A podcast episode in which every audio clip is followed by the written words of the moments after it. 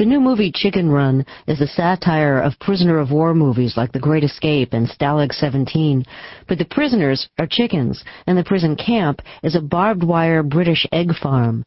My guests are the two animators who co-created and co-directed the film. Nick Park is a three-time Academy Award winner who is best known for his animated